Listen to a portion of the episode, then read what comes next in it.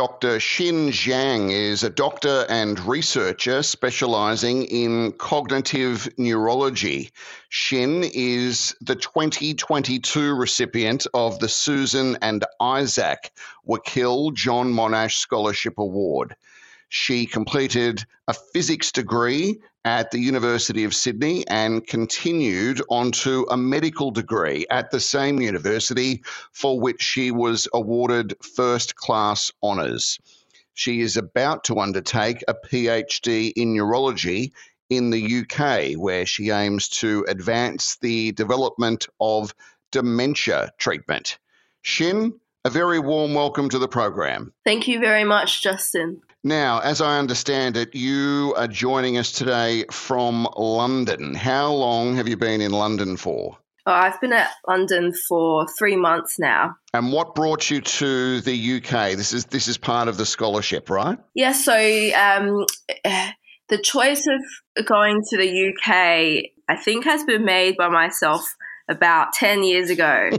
okay. When, uh, as a medical student, I came to London for an um, elective in the neurology hospital. They have a very, very famous and well established neurology hospital here called the National Hospital for Neurology and Neurosurgery. Or the, or the short short version of that is the National, or we call it the Queen Square and uh, it's a it's essentially a site of pilgrimage for Australian neurologists. So we all, a lot of us have been here, studied here for a year or a few months, and then there's sort of a lot of talk about it. So I thought, well, back then I had to come and see it for myself. Yes. And after I came, I thought, oh, I have to come back one day. So then, so that was 10 years ago, and I'm finally back now. Um, so, uh, how are you? How are you finding it being back in in London? Uh, London, I, I feel has changed in the um, 10 years. So, or maybe I've changed. Maybe a bit of both. It seems bigger, it seems very diverse. There are definitely a lot of great food options here compared to when I remember back 10 years ago.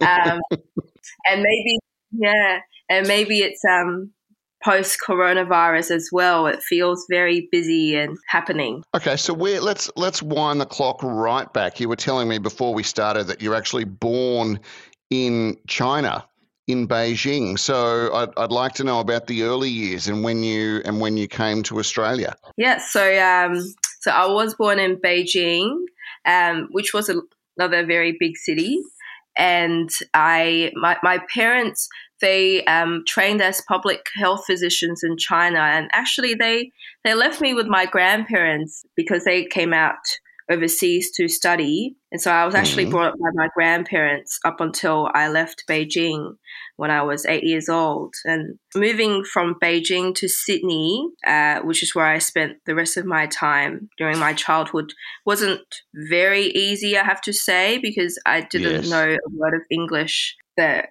on my first day of school in Maroubra Bay Primary. So, um, and, and that, that was challenging, but um, and also the weather was very different. Beijing was often cloudy and and cool, and you know Sydney yes. beach side was sunny, very hot.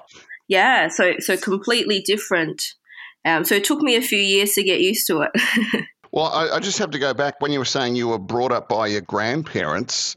Where where, where were mum and dad? So my my mom um, was doing a master's initially in the Philippines as part of this okay. WHO health program, and mm-hmm. then she actually moved to Australia to do her PhD. And mm-hmm. my dad actually went to the UK to do a master's presumably you've reunited with mum and dad. Yes, I did. Yeah, so um, very good. Yeah, that was to reunite with them. So I, I, I think early in my mind, I had the idea that traveling for studying is a good thing.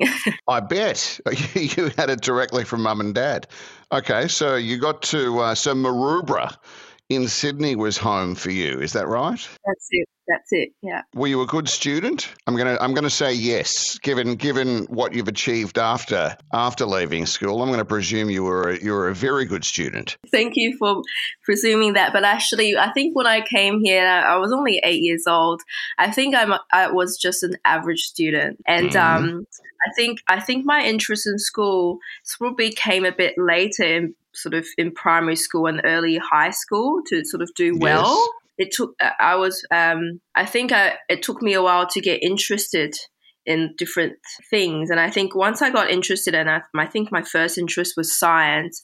I became very obsessive about it. I would read all the books. Um, and then that moved on to um, you know, English, and then and then by the time I got to high school, I was I was much better actually. And so you're in year twelve. Did you know what you wanted to do when you? I mean, everyone's faced with that challenge. What did what was going through your mind when you thought, okay, I'm leaving school. What's next? Yeah. So actually, I, I by the time I got to year 12, I had a long list of um, careers I wanted to do, A to Z, pretty much. What was what was on the what was on the list, Xin? Um, I think the first one was science, and it was astrophysics and astronomy. The second was probably architecture, to be honest and and medicine well the, the, problem with medicine was that my parents studied that. So i was quite rebellious at the time and yes. actually intentionally did not enroll into medicine. What did they want you to do? Did they want you to be a doctor? Well well they were a bit worried about architecture to be absolutely honest. Yes. But but i think i think they they didn't mind science. They thought that was you know you know good yeah. groundwork.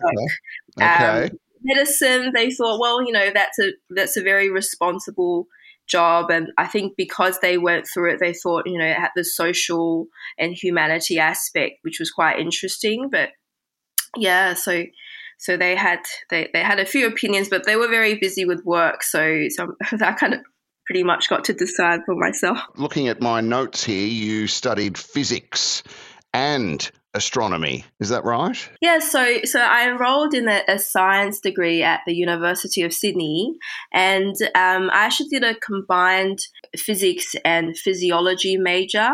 So mm. within physics, I studied astrophysics as my primary number of subjects. And then within the physics. What is astrophysics? So it's a, a physics way to look at astronomy. So, astronomy, which is what I think lots of people um, have heard about is um, yes, looking at yeah. stars, but astrophysics is looking at how stars work. What's the physical principle behind how a star is is making light, for example? So it's sort of going in at it with a more of a, I guess, a nerdy nerdy approach, if you like. I love it. Yes. Are there many jobs in astrophysics? I mean, I don't know, and astronomy? Yeah, so so it's not bad because in Australia it, it is a big focus, and um, I think there are um, there's a strong tradition of astrophysics in Australia um, because we, we're quite strong. In particular, when I was studying at radio um, astronomy too, um, because Australia, you know, was relatively radio quiet. Um, mm. So lots of um, uh, observatories were set up there. So, so I think I, I, could have continued, but but I was quite young and I wanted to try everything. So that was one of the things I did. And so how okay, I mean that's that's amazing. How did you then end up in medicine? Yeah, so so that that was quite a long journey actually and and um, uh, because I really wanted to be sure that I was doing it for the right reasons. Um, because lots of other of my friends uh, lots of people were applying to get into medicine when I was young. Um, so so actually I think the thought about the medicine and the humanities came when I was actually studying astronomy, and the, I studied. I came across this principle called the anthropocentric model of the world, of the universe, and it's sort of talking about how we're looking at the universe, but through the eyes of humans, through through our perspective. Okay. I thought, wow, okay, so that's really important. You know how people think, and um, so that kind of made me start to look more inwards Um, and I realized that I really actually like talking to people. So, so even when I was studying astronomy and astrophysics, I was working at Sydney Observatory where I was talking to lots of members of the public. Okay. So then I thought, okay, well, I will just try medicine, give it a go. Maybe maybe I'll like it, and if I don't, I can always do something else. You finished your degree, and then you thought, okay, what's next? Yeah, so I finished my I finished my uh, science degree, and I thought, okay, yeah, what's what's next? What's um? I'll just uh, jump into medicine. Hmm. Jump into, and I did. Um, to be absolutely honest, I did take a year out to try architecture just to make sure I wasn't going oh, to. Did um, you? Yeah. That. Okay. And and how how was that? How did you find it? Uh, I I liked it as well. But coming from a science background, I was. I think it did seem more subjective to me, and and I wasn't able to sort of cross that line anymore. So sort of I came back to something science but applied. Okay. Yep. And then you thought, right, medicine, jump straight in. And how long was that degree? Ah, so the, the degree um, is four years. And then the training for medicine, so afterwards, so working and learning at the same time, that's, um, I think, eight years now. Wow. I just finished my neurology specialization um, training last year. And so tell tell me about that. So you've moved into neurology and you're specifically looking at dementia. I mean, that is a massive field of interest um, for everyone. So I'm keen to know more about that, how that developed. Yeah, so um, I think I always wanted to do neurology when I went to medicine. Um, I, I, I don't know if you've heard of Oliver Sacks. He's this um, writer who's passed away now in psychiatry and neurology, and he always made his um, neurology patient cases very interesting. It's always about the human experience. You know, what mm-hmm. would happen if, you know, you couldn't recognize faces? You know, what would your experience be? Things like that. So, so um, I thought I thought that was a great way to see the world. So I've always wanted to do neurology and neuroscience. Um, it took a lot of determination though, because there was definitely a lot of temptation as I moved through medicine. Oh, what about another subject? Or um, you uh, cast a big net, yes. Yeah, I tried psychiatry for a, for a little bit, but I think I think neurology is sort of a perfect blend of applying the hardcore science. So we had to know quite a bit of the, the anatomy of the brain, but then talking to patients and, and you know a patient might say well i, I can't um, you know put you know a visual scene together. I can't sort of tell things apart. And I'll, I'll will be able to say well okay that makes sense from an anatomy point of view because you know, that part of your brain is not working. So i think that's really interesting. And then through sort of your own understanding of science and talking to patients and listening to them, you can kind of help them understand what's going on mm. um, and make sort of make peace with it um, and work from there. So I think that's that's it's really meaningful to me. And how, uh, Xin, did the scholarship come about? Okay, so I was, I, I, really wanted to do a PhD, and I've always wanted to do one ever since my mom started doing hers back when I was. yes, okay. back to um, mum. Back to mum. Um, so and finally i finished i was finishing my neurology training so the opportunity opened up. I now have a bit of choice in what i wanted to do. So then i was looking at scholarships because going overseas as an australian to do international PhD is not easy. There's international student fees and so forth. Yeah, okay, um, understood. Yeah, so so I browsed the internet and I came across John Monash, the foundation, and I was just blown away by um, you know, what it offered. It was. It seemed too good to be true, but it was. I think it is. Yes. And what did you think? Okay, well, I'm going to have a. I'm going to have a shot at this. I thought I'm going to have a shot at this. Lots of people told me, "Oh, you know, that's too competitive, you know, not not sure. But um, I just sort of kept going, and I, I got it. And so amazing. And so what's so what's the plan? So that's clearly brought you to the UK for a PhD. So what's where does where do you go? When do you start? How does it all come together? Yeah. So so I am I am trying to sort out the logistics of that right now. Now that I'm in London, um, it is I think a, a, a neurology or a, medical PhD could be potentially trickier to organize than a um, another sort of PhD by coursework or another sort of PhD by research because um, we uh, well, I'll be seeing dementia patients, and so part of that project will require me to work as a doctor in some degree. So I'll have to get an affiliation with a hospital and an affiliation with a university and there's sort of potentially lots of contracts involved. So are you are you working as a doctor at the moment? Yes, I am. So right now I I have um, come back to the National Hospital for Neurology and Neurosurgery. Um, and I'm doing a, a, fellowship at the moment that's been given to me by um, Australian New Zealand Association of um, Neurologists.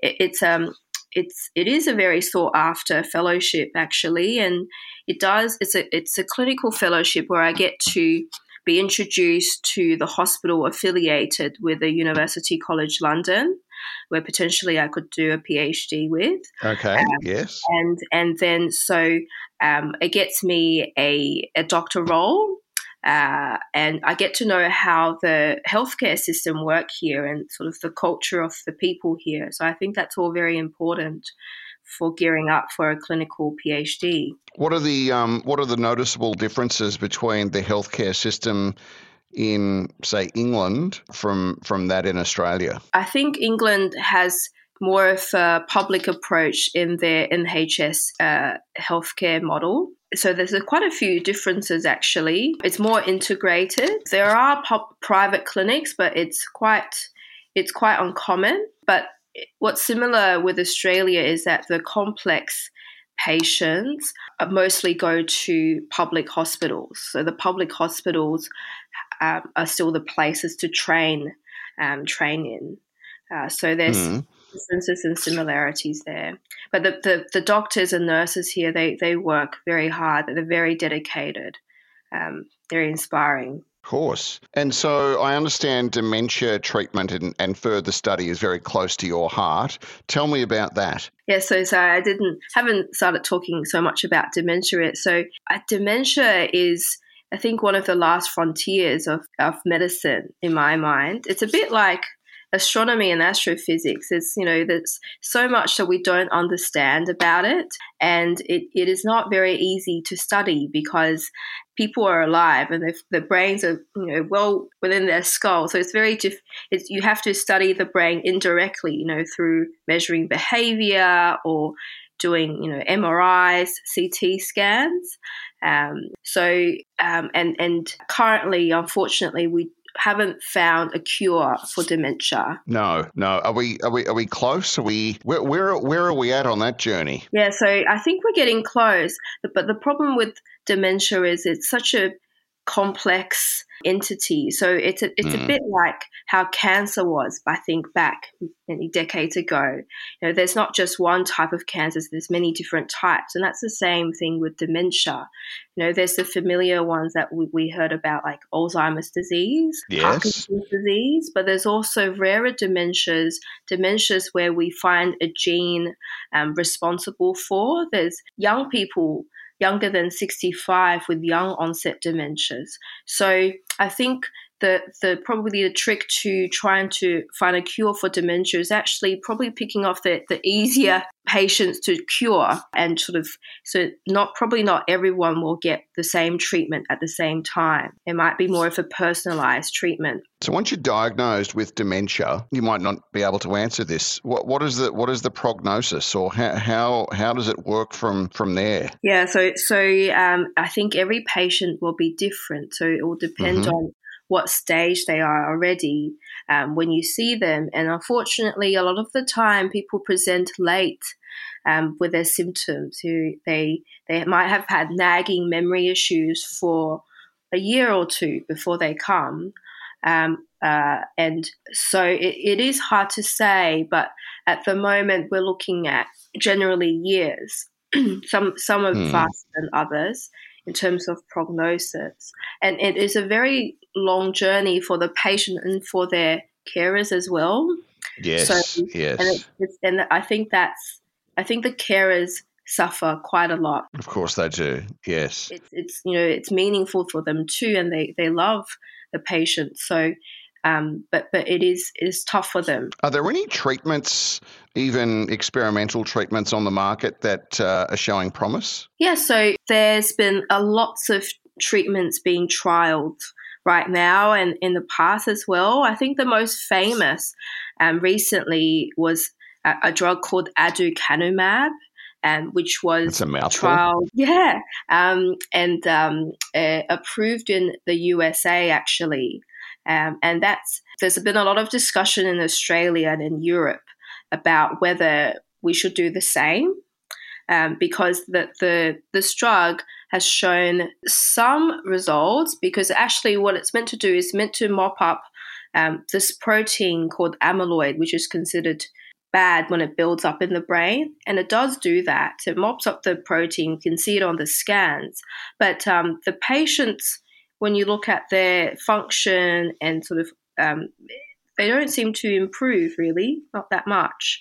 So, so then.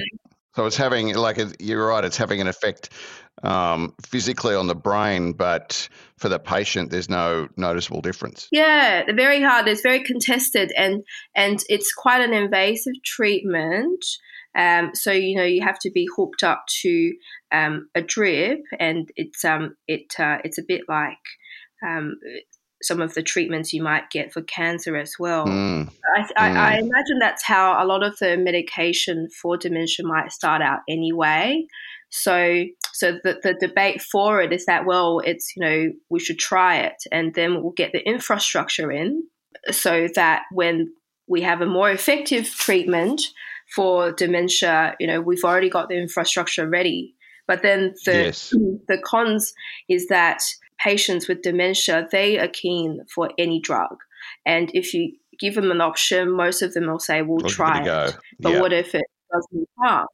So yeah, so that's I think where the debate is, and I think the my um, uh, college, um, the ANZAN, uh, well, is actually hopefully going to make a statement very soon about that. So so who's who's which which part of the world is is is the leading force in trying to find a cure for for this? Is it is it in Europe? Is it in the UK? Uh, so I think I think that the main centres are US and U- Europe and UK. Yes, I think that that in the English speaking world, definitely US and UK.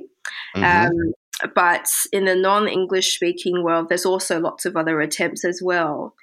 Um, uh, Australia, I think we have trials as well, um, but we often take part in them along with the other countries. I see. And so, is this something you'd like to investigate in your PhD? Is this going to be the focus of your further studies? Yes, I, I hope so. So, for me, because of my background on, and interest in physics, I always thought that I'd be better at sort of the physical parts of um, dementia diagnosis. And that the problem with dementia is that right now, um, uh, as evidenced by this recent drug, it's very difficult to measure response to drug treatment. Um, you know, a lot of the measurements are just questionnaire based, and and you know some days people will feel better, some days people will feel worse. It's very hard to be very precise with assessment of dementia that way. So I think what I want to do is try to have this more objective measure of brain function. And we can do that by looking at sort of um, uh, electrical activity of the brain, magnetic activity of the brain, um, things like that, which were sort of more more steady state. So mm. then, for example, if we do have the next drug that potentially could work, the patient we could measure the patient's brain function before taking the drug, and then measure it afterwards, and then we might be able to have a better answer than asking the patient and their carers if they've gotten better. And tell me, Xin, once you um, let's let's sort of fast forward a little bit. Once you uh, hopefully finish your studies in the UK. Is it your intention to continue working there, um, work in another part of the world, come back to Australia? Do you have a Do you have a plan yet? Well, right now I I do miss Australia already. I'm a bit homesick, so I definitely. You've only been there for a couple of months. Yeah, that's right. But I am. um, Australia is a beautiful country, and and I intend to come back. And my parents are also there, so so um, and there's a lot to do there as well uh, professionally. So we need you. We need you back here. Yeah, yeah, and and and I, I've you know I've worked in Sydney and New South Wales for so long that um, I've really gotten to know the local communities. So I want to come back and help those communities out if possible with dementia care. Yeah. Well, Xin, um, thank you very much for coming onto the show today. It's been a real honour talking with you. You're a, you're a champion, and uh, thank you so much for your time. And we wish you all the very best for your studies and the years ahead. Thank you. Thank you very much for your time too, Justin. Thank you.